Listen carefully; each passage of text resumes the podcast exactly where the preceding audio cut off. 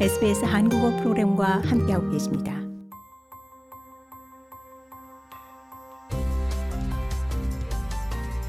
SBS 라디오의 정착 가이드, 호주에서의 삶에 관한 정보, 이슈, 그리고 이야기.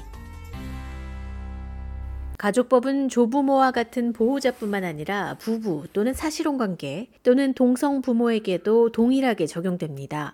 이는 자녀들이 부모의 성별이나 가정 내 역할과 관련한 어떠한 전제 조건 없이 두 부모 모두와 의미 있는 관계를 유지할 권리를 보장하는 겁니다.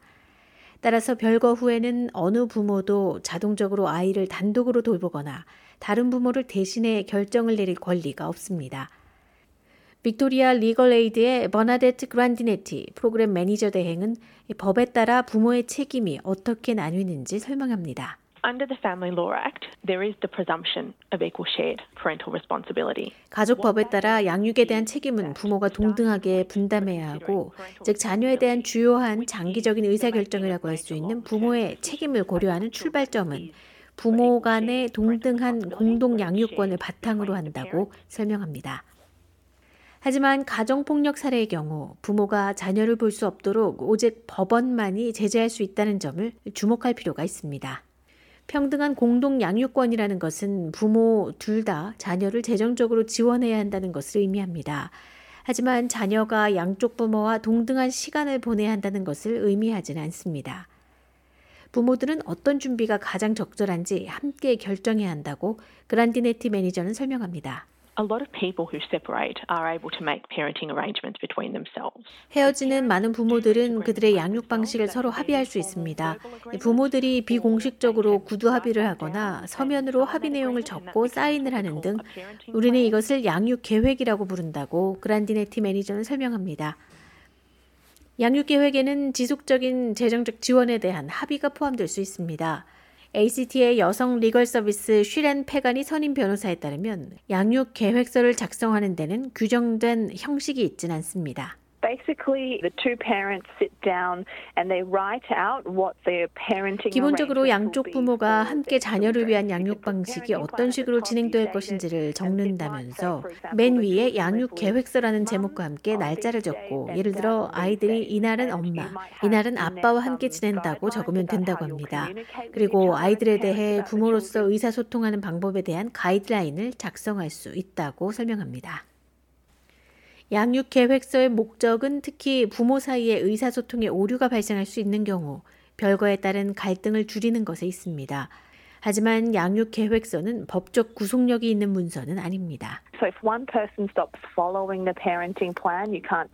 그래서 만약 한쪽 부모가 양육 계획서를 따르는 것을 멈출 경우 그 상대방을 고소할 수 없습니다. 양육 계획서는 유연하게 변경이 가능합니다. 아이들이 나이가 들고 그들의 요구가 변화함에 따라서 바꿀 수 있습니다. 하지만 이는 양쪽 부모가 동의할 때만 이 양육 계획서를 작성할 수 있습니다. 때로는 합의에 도달하기 위해 도움이 되는 중재자나 제3자의 도움이 필요할 수 있다고 설명합니다.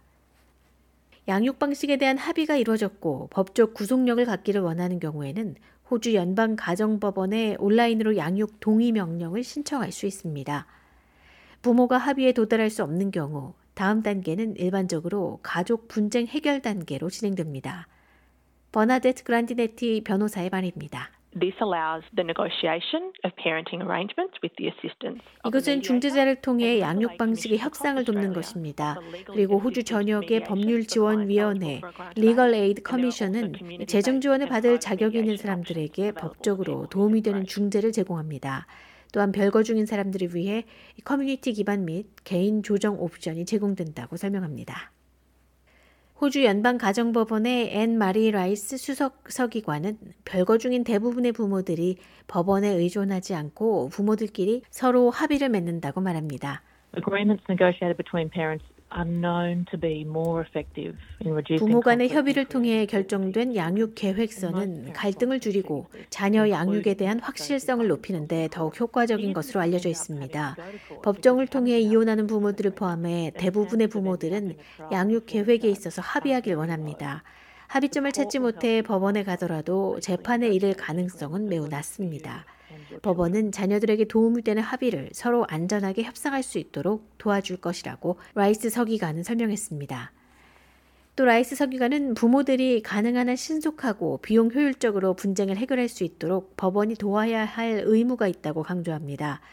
그러나 이는 부모들이 선호하는 옵션은 아닙니다. I think everyone who works in the family law system will say the court is a place of 가정법 시스템에서 일하는 모든 사람들이 법원은 최후의 수단이라고 말할 것입니다.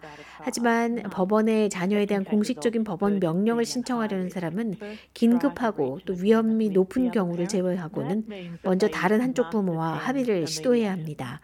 즉 등록된 가족 분쟁 해결 실무관과 함께 조정에 참석해야 하고 가족은 합의가 이루어지지 않았음을 확인하는 증명서를 발급받아야 한다고 설명했습니다.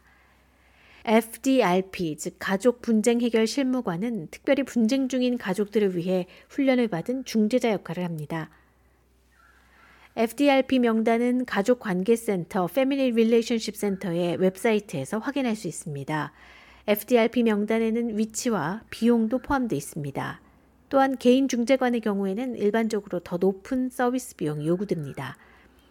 가정법원은 법원의 개입 없이도 합의에 이를 수 있도록 온라인 지원을 제공하기도 합니다. 법률 지원 서비스에 문의하거나 온라인 가족관계 웹사이트를 방문해 도움을 받을 수 있습니다. 라이스 수석 서기관은 가족 분쟁 해결에 참석할 경우 변호사는 필요 없다고 조언합니다.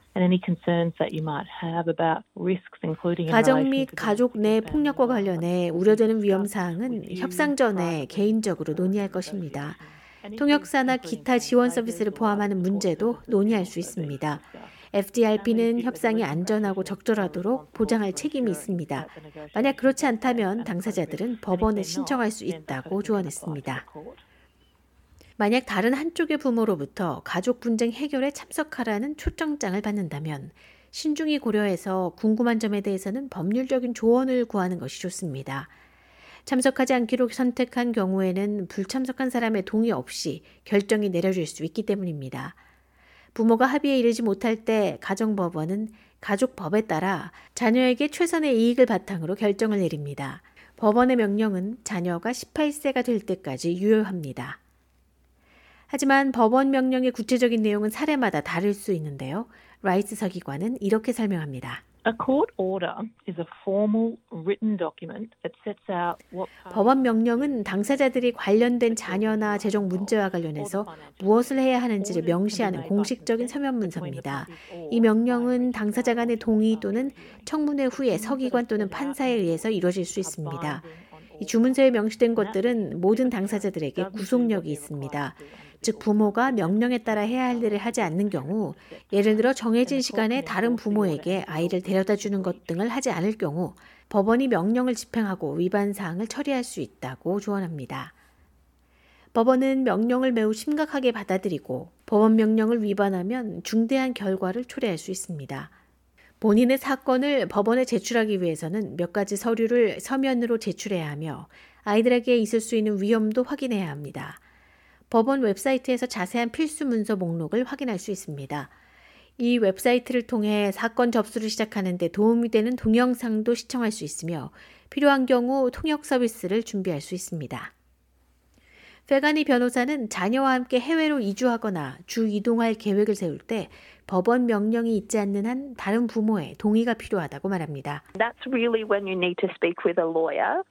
이런 경우는 바로 변호사의 조언이 필요한 사례이며 왜냐하면 법원은 거주지 이전 접수가 있을 경우에 고려할 사항이 더 많아지기 때문이라고 말합니다. 거주지 이전이 가족이나 지원 또 재정적인 고려 사항에 더 가까워지는 것을 의미하는지 자녀의 안전 문제를 살피게 된다고 설명합니다. 만약 특정한 양육 방식에 동의하도록 상대편 양육자에게 압박을 느끼고 있다면, 그리고 특히 가정폭력을 경험하고 있다면, 어떠한 결정을 내리기 전에 변호사와 상의하는 것이 중요합니다. 더 많은 정착 가이드 스토리를 원하시면 sbs.com.au/korean을 방문하세요. 이제 SBS 한국어 프로그램을 SBS 라디오 앱을 통해 만나보세요. SBS 라디오 앱은 호주 생활을 위한 여러분의 소중한 친구입니다.